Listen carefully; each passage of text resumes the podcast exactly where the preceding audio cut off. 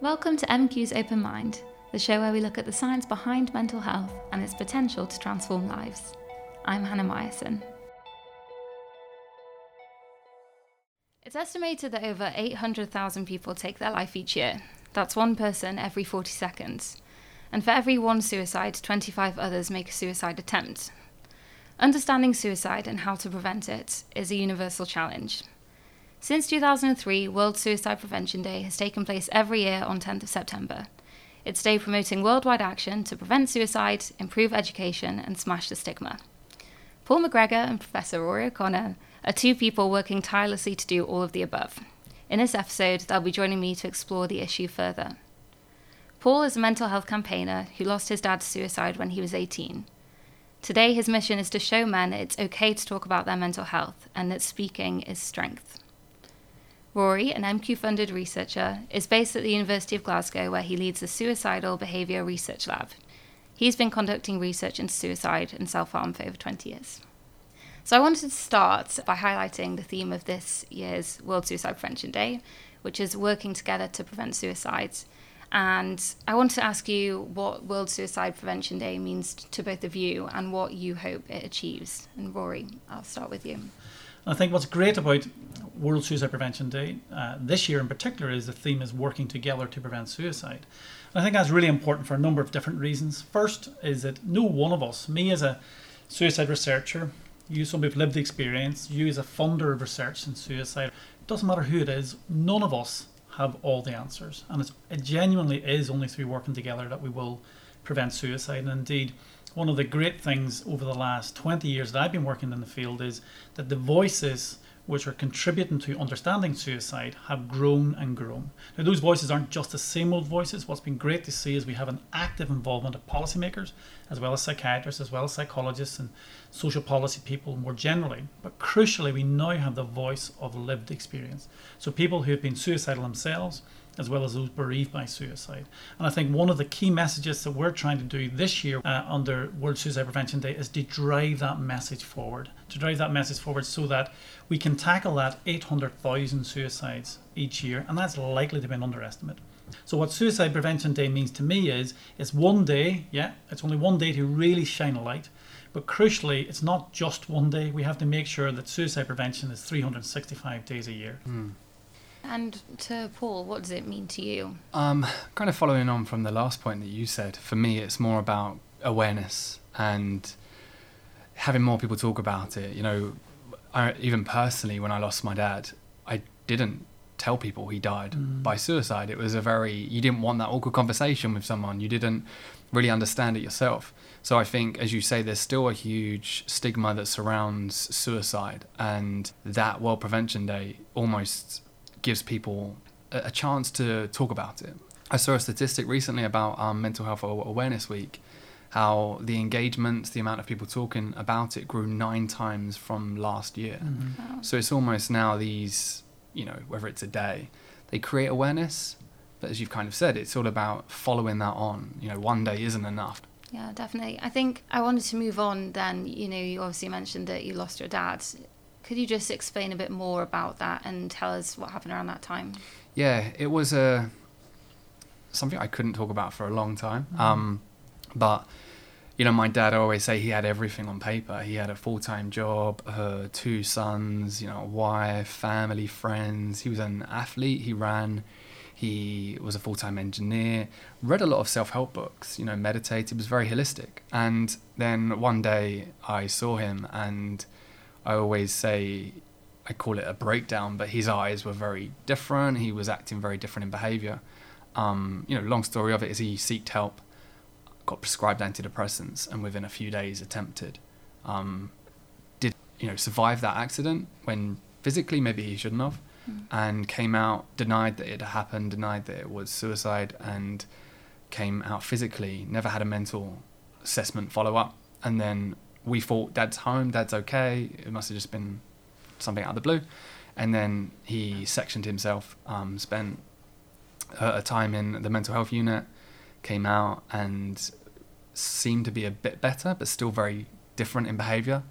And yeah, it was a six month period from that breakdown to then when he took his, his own life in 2009. And yeah, dealing with it was hard because I was I thought my dad had chose to do that, Mm-hmm. and I found it very hard to deal with it and grieve and talk about it. And I also that question of why, as you said, that was the one thing that kept running through my mind. Why, why, why, why, why? And that ate away at me for so long until I started to get some some answers. Yeah. I know that in your blog you speak about how in the months or years perhaps after your dad died you would lie about the circumstances in which Mm. that happened and I just wondered, you know, the reasons behind why you did that. Yeah, I, you know, one is that judgment. So Mm. I was worried that people would judge me, people would judge my family and my dad, you know, because maybe it was something to do with us. So I would lie because of that fear of judgment, but also I didn't want to talk about it. Mhm. I'd, I didn't deal with it. I wasn't talking about it. So I don't want to talk to, you know, a random person about it either. Yeah. So there's been cases when um, sort of someone said, "Oh, your mum and dad," and I would say, "Oh no, my mum, my dad's died. How did he die? Cancer," which is normally the first thing they Mhm. say, and I would just say, "Oh, road accident. He was he died in a road accident," and then shut off. When now I am more open with it, and I see a massive difference now that when I say, you know, my dad died by suicide, it opens up a conversation that they might have someone that they've, you know, they've dealt with that grief as well, and or they've maybe got to a place where they've been suicidal, and it opens up a brand new conversation rather than being very closed off. I think to, can I just come in there? I mean, I'm really sorry to hear about, about your dad, Paul. Um, but I suppose it highlights a number of important things. I think first is um, the sad reality is if somebody attempts suicide once, the like if they are going to attempt suicide again, it Mm. usually is in this in the in the small number of months following the first attempt.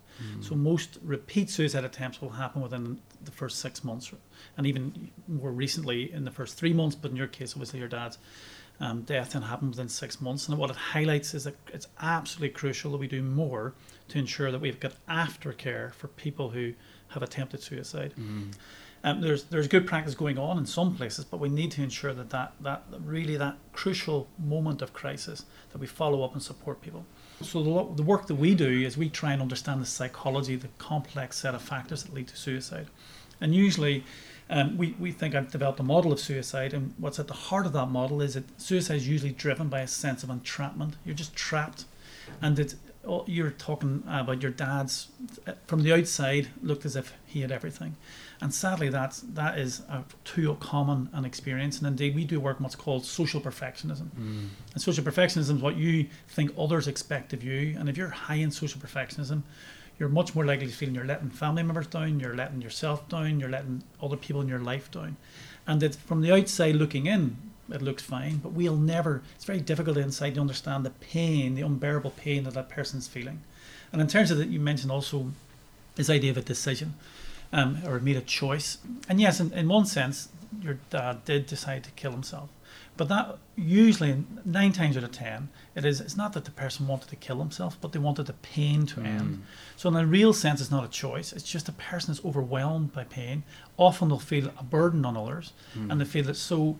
This sense that we often talk about cognitive constriction, the sense of tunnel vision, that the suicidal person can't see alternatives and sees the only way they can end the pain. Sadly, for 800,000 people each year across the globe, is suicide. Yeah, I think what helped me, as you said, is forgiveness. Mm-hmm. So forgiving him and forgiving myself because Mhm. there's so much guilt there. And until I reached that point of forgiveness, I found it very hard to grieve. And as soon as I, like you say, understood Mhm. suicide more, and that was only from, again, there's no one telling you, I had to answer a lot of questions. As soon as I forgave him and understood suicide more and also forgave myself, that's when I could start to move on, yeah. What was the journey that you took to get to that point from lying and just shutting down that conversation to finally being able to open up and then to open up to the extent that you do now where you will actively open up to people Talk to anyone. and talk to anyone and, and to seek audiences to kind of spread the message that you're trying to share because you know that's a very brave thing for anyone to do and to come so far down that line Yeah. i wonder what transformation took place Um, I think my biggest fear was and still is that I'd end up like my dad. Mm-hmm. And after that happened, I was always compared to my dad. You were sporty like your dad, you look like your dad. So then my first initial reaction is, I'm going to end up like my dad. Mm-hmm. And I um, struggled to grieve and I went to the doctors one day. He said, I'm very fatigued, very tired. He said, You're depressed. And I said, No, I'm not. And I run away from the diagnosis of depression because I didn't want to end up like my dad. I thought I'm being Mhm. boxed in here again. And um, I got to points when I think the real deep of it was I tried to, I got to a place, I wanted to try and get to the mindset that my dad was in to make that decision. So I would never say I was suicidal, but there was times when I felt like I wanted to be there to understand it more. But what helped me was I went and saw a counselor on the GP. It didn't work. I went and saw a psychotherapist. Didn't work. And then I got um, told I had a, a back problem, and um, my now wife she said you should go see this lady. Um, she's weird, and she explained her as being really weird. And for some reason, It's at a good sales 21, I was drawn to that. I was like, okay, I need to go see this weird lady. And anyway, her name was Anne, and she was uh, she did her weekend holistic therapy course. That was it. I went there purely for the massage, and I think it worked because I didn't go in there to get therapy. I went in there for a massage, but there was something that kept me going. And I think it was the second or third session I just opened up to her, and as soon as I said, um, you know, my dad died from suicide, I don't know how to deal with it. I just then started to learn more about myself. Yeah. And again, sh what what she was really good at, which I realized, is she didn't focus on my dad. She focused on me. Mhm. So like trying to get me to be more self-aware and understand it more, then helped me understand my dad a little bit more. And then yeah, like I say, that was sort of six seven years ago. So now it's kind of just that journey of self-awareness and discovering more more about me, and um, has then helped me become more open and talk. But I think what that highlights is um, so again linking it back to sort of um, working together to prevent suicide. This idea that we all have a role to play in suicide prevention. So your example of that lady is not in a way. please, Anne, the Anne, sorry, she Anne, the the weird and is it in a way it wa- what it's what the way it, what struck me is when you described it was it provided a safe place for you Mm. uh, uh, to talk and and I think that's the message is that and that could be any one of us that so when we're thinking about our friends who who are vulnerable or our family members we all could provide that safe place and I think that's really really crucial is that somebody has a safe place in which they feel that if I unload on that person that they're not going to think any worse of me and that they maybe give me this opportunity just to speak. And I really like that idea of giving you this space, not just to focus on your dad, but to focus on you. you know, opening up to her helped. But then she would give me a book and I would read and discover more. And then I started to exercise more, focus on nutrition and, and look after myself a little bit more. So I started to feel better about myself. Because before Anne, I played victim mindset where this has happened to me. I want to see my dad. I'm never going to see my dad again. Mhm. And then after being able to open up, it was very much now trying to move forward and turn it maybe not into a positive, but like I can't change that Yeah. move forward from it, and that helped me massively. Can you tell me about the first time that you spoke to a big audience about it and how you're feeling? Hmm. So, I'd done I'd, I'd done some public speaking before for the I do um, digital marketing, social media. So I'd, I'd done that. So I hated public speaking, but now I'd done a few, so I'd got over the fear of public speaking. And then I got invited to an event in Atlanta um, by some YouTubers I know, and I said to them I want to talk about maldepression because it was a room of 200 men, and I practiced it in the the night before in my hotel room, and I told about them about my dad's suicide and how I dealt with it and I cried like in my room, just tears flooded. And I thought to myself, I want to show a bit of emotion, but I cannot cry like that because I will be carried off the stage and I will be an embarrassment. Um, but then when I delivered the talk, I didn't cry at all because I think I let all those emotions out. Mhm. And I was the last speaker on the second day.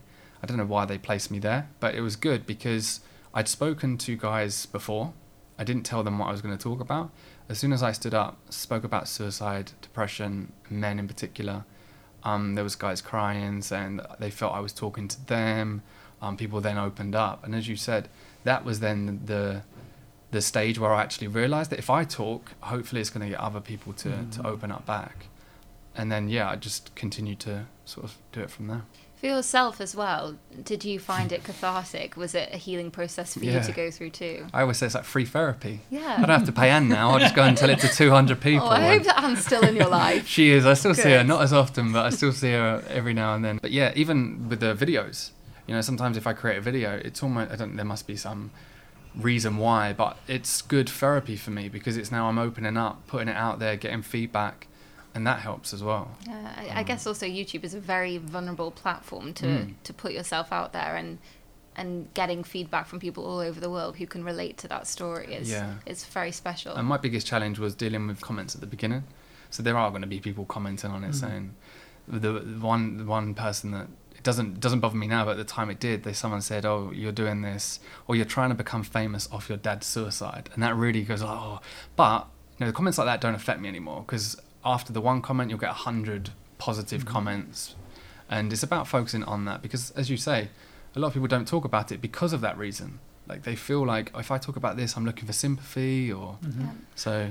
Yeah, no, because this reminds me of um, we did a documentary with Professor Green. Yeah, I f as you was talking, I was like, I recognise this guy actually, but you were the guy in the Professor Green documentary. the yeah. guy in the Professor Green documentary, yeah. But but Professor Green talks about Stephen talks about, and he wrote, he's sung about it as Yeah, well. Obviously, when he started talking about his dad's suicide, is that some people are saying, "Oh, the same idea of your, I mean, you're doing this on the back of your dad's suicide. That's not a very nice type thing." But it's been great because I think working with with Stephen on that has been remarkable. The audience we were able to get Mm. to in terms of the people who are most vulnerable, young men. And actually, because he was able to reach out to that group of people, so I think I, I'm just delighted to see you doing this. And I, and when you think about yeah, those one or two negative comments, they're nothing compared to the positive comments of hopefully making a difference to people's lives. And you never know, saving people's lives. yeah, yeah. Moving on to you. Rory, you're one of the UK's leading scientists who's researching ways to tackle the issue that Paul has been affected by. Uh, first and foremost, what got you into the field? So I've been doing this work for I think I got into this field in 1994, so quite a while, obviously 20 odd years. You'll be happy to hear I was just one. Oh, don't tell me that. I feel old enough as it is with all my grey hair.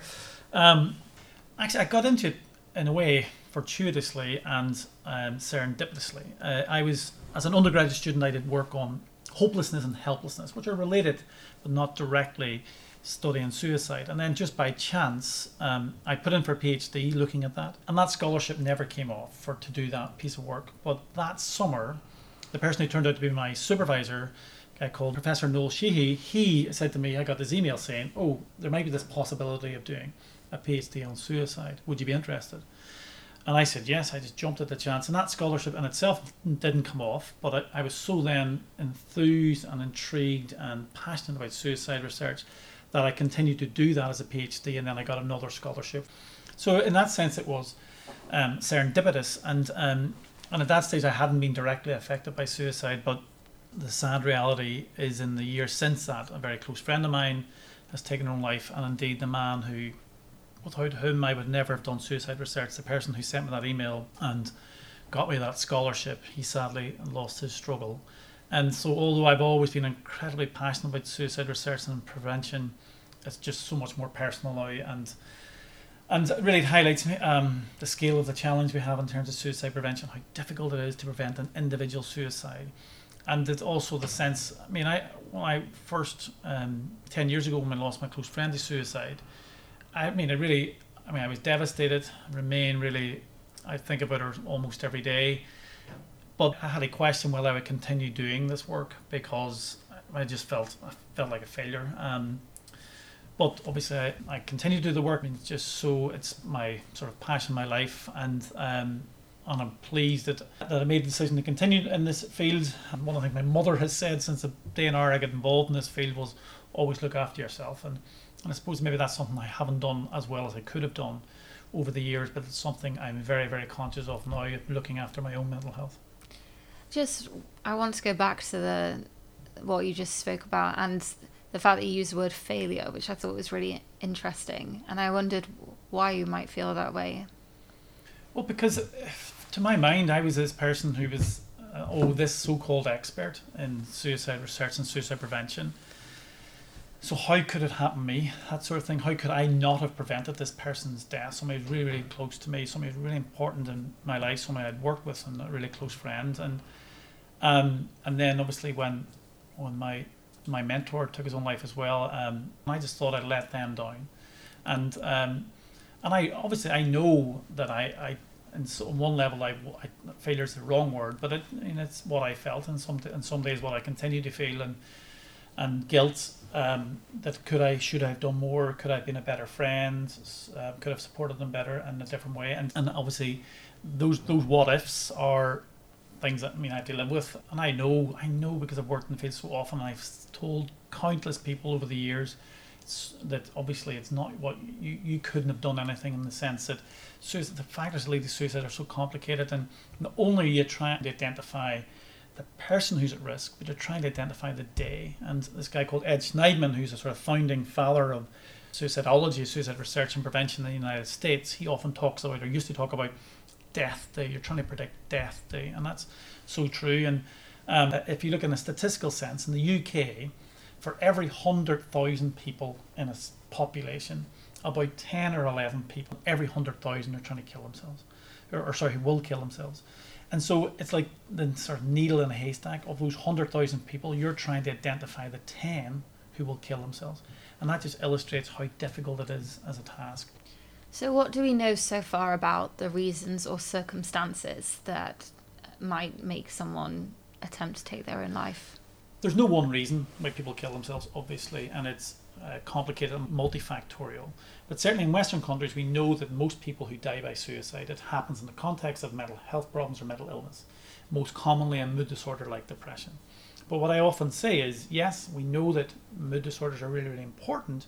But again, the overwhelming majority of people with mood disorders and mental health problems don't kill themselves. So we know that some statistics would suggest that you're 10 times more likely to kill yourself if you're living in the most disadvantaged areas compared to those living in the most affluent areas.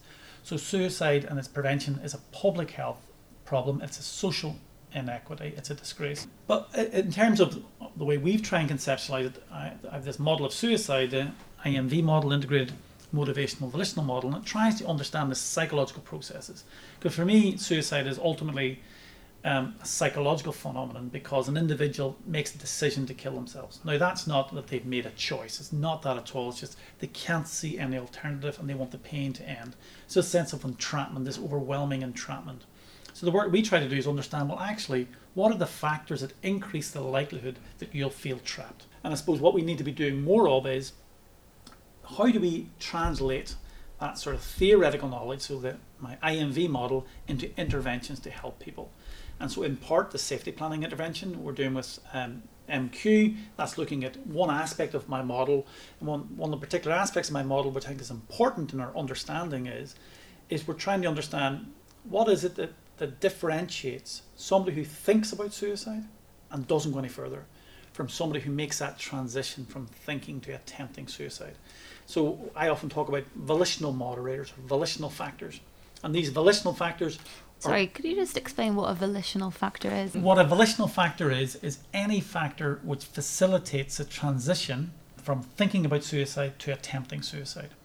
And with Olivia Kirtley at Leuven University, I've just published an updated version of, uh, of the model. And what the model does is provides what we describe as eight pillars of behavioral inaction. So, what that means is eight volitional factors which we think facilitate this transition from thinking to attempting suicide. And there are things like having the access to the means of suicide increases the likelihood you'll act on your thoughts. Impulsivity, the more impulsive you are, more likely to act on your thoughts of suicide and make a suicide attempt or die by suicide. What we talk about is exposure to suicide. That increases the risk that suicide is a thing you may consider as a possibility for you and, and increases your, your risk. Can I just touch on that point of suddenly suicide kind of coming into someone's consciousness if they know someone who has taken their own life? What are the psychological processes behind that? So one could be accessibility, um, so or what we call cognitive accessibility, and um, and this is really this idea that if um, and we've got some qualitative data not for, from suicide but from adolescents who self harm. We've asked them, so why have you self harmed? Um, and th- there's a range of different reasons given, but I remember a really great quote from a, a young person who said, "Well, actually, my mum, she she self harmed and attempted suicide, so if she can, why can't I?" and so there was a legitimization for it in, in their case. And then uh, two others which are particularly important is we discuss, we talk about fearlessness about death. And it's drawing on Thomas Joiner's work in the United States is that people who attempt suicide or die by suicide, we think of higher fearlessness, or sorry, they're less fearful about dying. And we think this is a, a fluid thing which changes. So your fearlessness about death is sort of counter to the life preservation instinct that, in the sense that the person who attempts suicide or dies by suicide has to overcome to engage in the act. So we need to understand what are the factors that lead to these changes in fearlessness about death. And then related to that is physical pain sensitivity. And we've done a lot of work with this in the last couple of years. And again, this, this idea that people who attempt suicide or die by suicide have a higher physical pain tolerance or threshold. So, so that in terms of advances we've made, so in terms of my model, that's focusing in on those volitional phase factors is crucial. And, uh, and I think we should be focusing more interventions which are targeting, yes, the factors that lead to the emergence of suicidal thoughts and entrapment and defeat and humiliation and shame, all these factors we know are in the mix in, in the sort of suicidal mind. But crucially, we need then develop interventions which basically stop the person acting or reduces the likelihood they'll make that transition. They'll cross a precipice from thinking to attempting suicide. So I wanted to move on um, to talk a bit about statistics and stigma, which we've already touched on.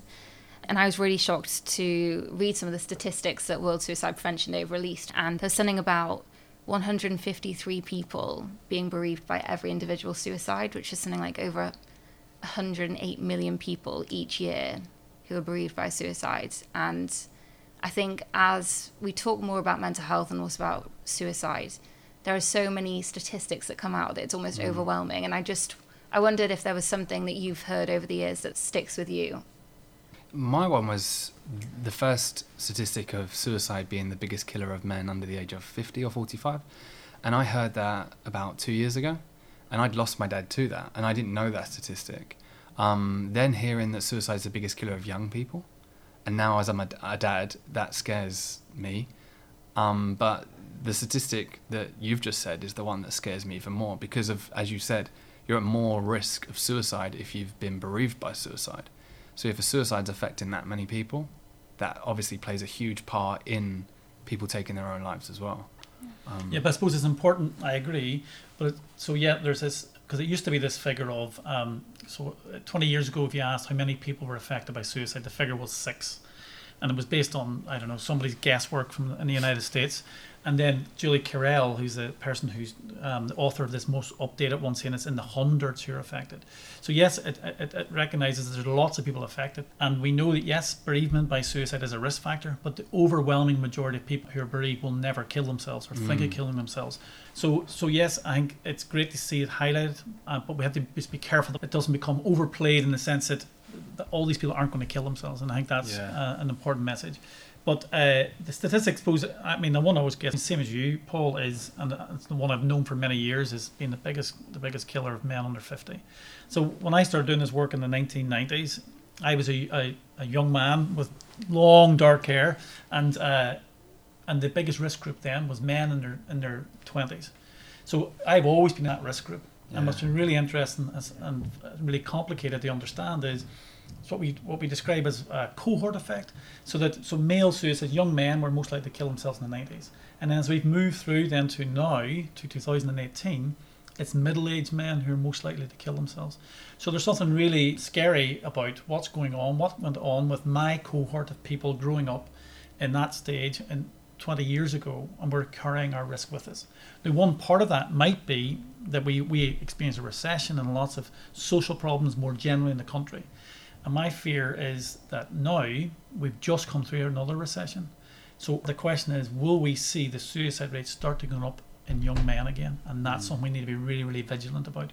Yes, we have to look at middle-aged men, of course, because they're high risk, but uh, we have to be really, really conscious of that. And actually, we also know the suicide rate seems to be going up in, in women. Mm. Um, and so we have to be also vigilant. Yes, this is we're talking about male suicide today, but female suicide is also important and arguably hasn't had the same attention in yeah, recent years. I agree. Even though we know obviously three times uh, more men kill themselves than women, but we need to be really, really conscious that we're not neglecting a key population. I think First of all, I was hoping you'd pick that statistic because I think it leads us on to something that we touched on before, which is this idea of the stigma that surrounds men and being vulnerable and talking about their emotions. Yeah. And I wanted to hear from both of you just through your life experience, why do you think that is? Why why does that stigma still exist so strongly? Personally, I think it's the thought that opening up, talking about how you feel, makes you less of a man. So you know, saying actually, you know, I'm really struggling. I'm, I feel like I'm I can't go to work in the mornings. To say that to another man takes a lot, and they also might have a fear that that you know a judgment might come back. And there's another statistic that I heard the other day about the construction industry. But if you're a man working in construction, is it eight times Mhm. more likely to to take your own life? And that for me highlights the society issue around men. That very male dominant environment, if the suicides are very high in, in that environment, that for me shows you how much men not being able to talk within that group is, is affecting them. But Um, actually, just on that, there's um, brilliant work going on in Australia, mates in construction, Yeah. and they're doing really innovative work in which these the companies are working really with the men. They're not talking about suicide prevention directly, but and trying to get men to support each other and connecting with each other, and the whole idea of being alongside men. Because one of the challenges we have is we still don't know really well. Okay, so I mentioned this earlier about psychological therapies being available. But actually, as a man, maybe I, I don't want to go to see a psychotherapist or a clinical psychologist or a psychiatrist. But it might be helpful and supportive if we can develop programs which are maybe at football clubs and aerobic clubs, and those things are developing, um, which are focused on, men- on mental health. But you don't talk about you. Talk, there's a whole set of language and ways in which you can do that, so that you're supporting men alongside each other, and that you go to where men are rather than necessarily expect men to come to Yeah. you. And then and one of the questions about middle-aged suicide is, so one of the arguments is that we, as a middle-aged man, I'm part of the buffer generation. Whereas when I look ahead to my father, he probably didn't talk so much about his mental health or his emotions and sort of stiff upper lip type idea. And then when I look behind to my kids, they are actually much more able to talk about their mental health problems and mental health issues potentially.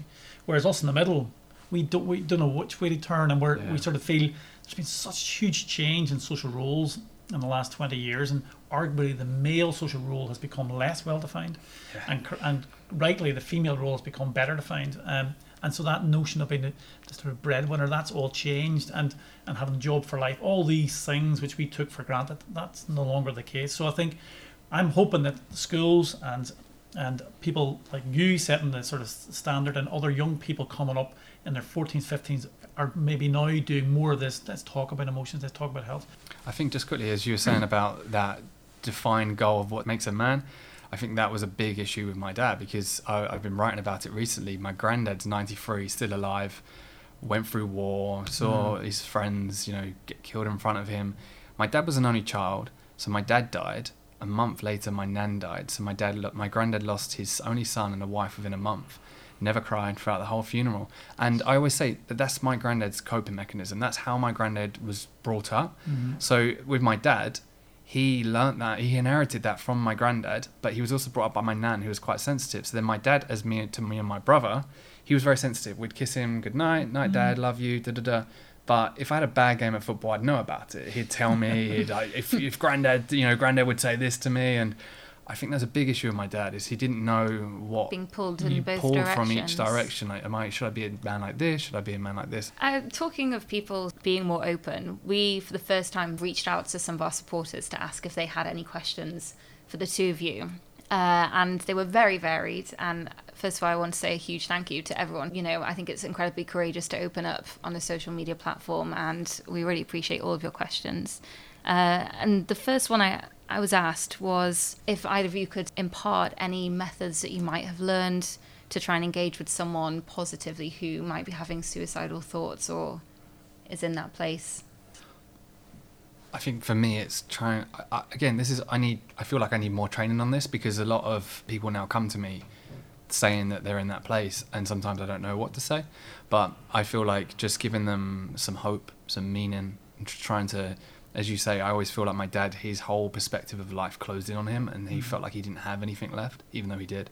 So trying to give them that one glimmer of hope to make them go another day, another day. Um, but you probably the the better one. of No, us, no, I I would agree with that. I suppose two things. There's one would be to do with um, advice for people who are asking somebody whether they're suicidal, and and there's one, and then what how you would respond. Yeah. There's, there's two different things. I think. One of the biggest barriers to asking somebody whether they're suicidal or not is the fear. What happens if the answer comes back as yes? So there's a lot of fear, so and also the fear that if you if you ask somebody or say you might say the wrong wrong thing, I suppose my, my view would be, and sort of some of the research out there would suggest, as long as you're compassionate, as long as you're sensitive and um, and not judgmental, I think those are sort of the key drivers. And, and there are, if you go to Samaritan's website, there's a there are resources actually to help you ask those questions in a more a more um, sort of structured type way. But it's, a, it's along those broad principles, showing compassion, humanity, and non-judgment. Uh, Yeah. Because remember, it takes a lot for somebody to say, if you ask them, "Are you suicidal?" to say yes. That's that's a big thing. And and then the second one is obviously what messages, and I agree entirely. We this no- notion of hope. Um, because the suicidal person who's actively suicidal is so constricted they can't this tunnel vision they can't see a way beyond. We've done work, work on the way people think about the future who are suicidal and it's different. They don't see these positive things and they think things will never ever change. Hmm. And things like might be to get the person to think about well actually can you do anything to distract you um, or are the things people you can contact or just having this glimmer of hope something to hold on to in that acute moment of crisis but then the other message, and the last thing I'll say on this would be, is if you're worried, always, always get professional help. Get them to contact their GP. Um, if the worst comes to worst, 999. If you're really, if somebody's imminently at risk of suicide, but in general, just get really help, support them and getting other support and other help. Yeah. A few of our supporters also came forward and, in a similar situation to you, Paul, they had lost parents to suicide and they spoke about feeling this immense sense of guilt that's kind of traveled with them throughout their lifetime and they're really struggling to deal with that. And, you know, obviously, as you who's, some, who's gone through it yourself, is there any advice you could impart to them to help make their day to day life a bit easier and relieve that sense of guilt? What helped me was focusing on on being present. So this is something that Anne taught me is none of that can change. And what's happened to me with my dad, I can't change that. But what I can do is try to stay present and look at what's happening right now and try to move forward from that. And yeah, there was so much guilt that I had. You know, I saw my dad the night before and def- and knew that he wasn't right. My first thought was take him back to the mental health unit because he'd only just been ta- he'd only just been let out. But I was so tired, drained. I just thought I'm, I, I don't know what to do anymore. You know, he'll sleep, Mhm. and then tomorrow might be another day, and then I never saw him again. And there's a, a huge amount of guilt that I carried for a long time. But then it just it weighs you down personally, and you know my dad's story is my dad's story, and my story is, is different, and I, I couldn't let that that guilt hold me down for any longer.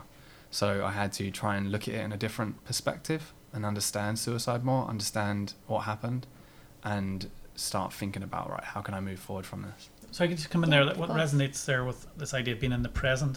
So if you think of mindfulness Mm. um, as obviously the the therapy, and part of that is getting you to live in the present because you're always worried about. Yeah. So we spend so much of our time ruminating about the past or worrying about the future. And if you stay in the present, that's what you're in control of. And Yeah. I mean, I think that's a really good point. And they say as well when you ruminate on the past, you can feel depressed. When you focus too far ahead in the future, you can feel anxiety. Yeah, yeah, exactly. The balance. Yeah. Yeah. it is. So today, Paul, what keeps you positive? What things do you focus on if you feel that sadness? Yeah, and again, I would lie if I didn't say I have down days. Everyone does. Um, but I always say now, um, someone explained this to me. I feel like I've got a toolbox that I can reach into. So Mhm. when I feel myself getting lower, I think to myself, okay, am I eating well? Am I exercising? Am I spending time with family? Um, and all of those things help. So then when I um, go back to those, I start to feel better. Um, and also just the overall goal that I've now got of, of getting more people talking. And a lot of that's driven from my me now becoming like a dad. And I never want them to grow up without the support that a lot of people are suffering to get now. Um, so just the whole meaning around life keeps me going. And then just having those habits that I now know make me feel better keep me going as well. I think that the research that you're doing, it sounds very daunting and it sounds like progress can sometimes take a long time to Mhm. happen. And, and obviously, with the state of mental health services uh, being quite sparse or not being able to adequately accommodate the Mhm. I wondered if there was anything positive, any positive changes that you've seen in the sector since you began your research, and maybe a particular moment that you've seen that's made you proud. I'd say there's been a sea change in the last 10 years in terms of prioritization of mental health in general, not specifically on services necessarily, but on having the conversation about mental health. So we now obviously have in all parts of the UK, we have ministers who are dedicated um, to obviously mental health, um, and, and that's just remarkable and fantastic, and it means that it is a priority. So I think I would say that's been a, a big change, and indeed, if we look at how the broader media has engaged with suicide research and suicide prevention. 20 years ago, we wouldn't have had documentaries about suicide in the way we have now. We wouldn't have high profile campaigners. And the other thing which has been really positive is in the UK, now, well, Northern Ireland has a suicide prevention strategy um, which is yet to be published, but it's waiting to be published. But every other part of the UK has an has an up to date suicide prevention strategy. So I think that's really important because politically, that's what's driving action. Now, what I would like to see, though, both in terms of services and research, is to ensure that the governments, and not just the government, but the government in this case, provide the resources to ensure that we do more research, to better to have the answers about what works to prevent suicide, but crucially we have, we have proper provision of services and properly funded services, um, not just in adults but across the lifespan. So child and adolescent mental health services is under huge strain, and that pathway from adolescent child to adolescent to adult, that that we have this basically care pathway for the most vulnerable in our society. You've obviously both positioned yourself at the centre of changing attitudes to suicide, and as we conclude the podcast, what advice would you give from your own experiences on World Suicide Prevention Day? What's some one thing that you would want one of our listeners to take away? Share. Just share a story, share maybe just talk openly about something that you've been affected by. Um, because even from me, when I lost my dad to suicide, I remembered of a friend. I say a friend, he was just someone I knew at school, and he'd lost his dad to suicide about a year before and you hear it and you feel sad for them, but then your life moves on. Now, when my dad died from suicide, the first person I thought to contact was this mm-hmm. random boy from school because he had a similar experience. So I feel if anyone can share and just talk openly about it, it might give people an opportunity to, to share as well. So I'll go for two. Okay. that's okay. Have to. So the first one would be um, if you're worried about somebody, if you're concerned about somebody's mental health, concerned that maybe suicidal, please always ask them. Asking somebody whether they're suicidal does not plant the idea in their head. It could be the first step to that person getting help and support and potentially saving their life. So that would be the first thing. And the second thing is we all have a role in suicide prevention. So the theme this year is working together to prevent suicide. So it doesn't matter if you're a loved one, a clinician, a researcher, a policymaker, or somebody who's lost somebody to suicide, we all have one bit of the puzzle, around, um, which we've put it together all by working together. Then we can tackle the scourge in society of 800,000 people losing their lives to suicide. Thank you. And thank you both so much for joining me today. I think that both of you have spoken really bravely and inspiringly, and hopefully given people who are listening really tangible things that they can do if they're in a position where they're worried about someone. Uh, I want to say another huge thank you to MQ's charity partner, Kemp Little, who are kindly hosting us today. And finally, thank you all for listening and to all of you who submitted questions. If you've been affected by the content of this podcast or are having thoughts about taking your own life, please call the Samaritans on 116 123. They're available to talk 24 hours a day, 365 days a year. It might be very hard for you to see at this time, but you're not alone and you're not beyond help.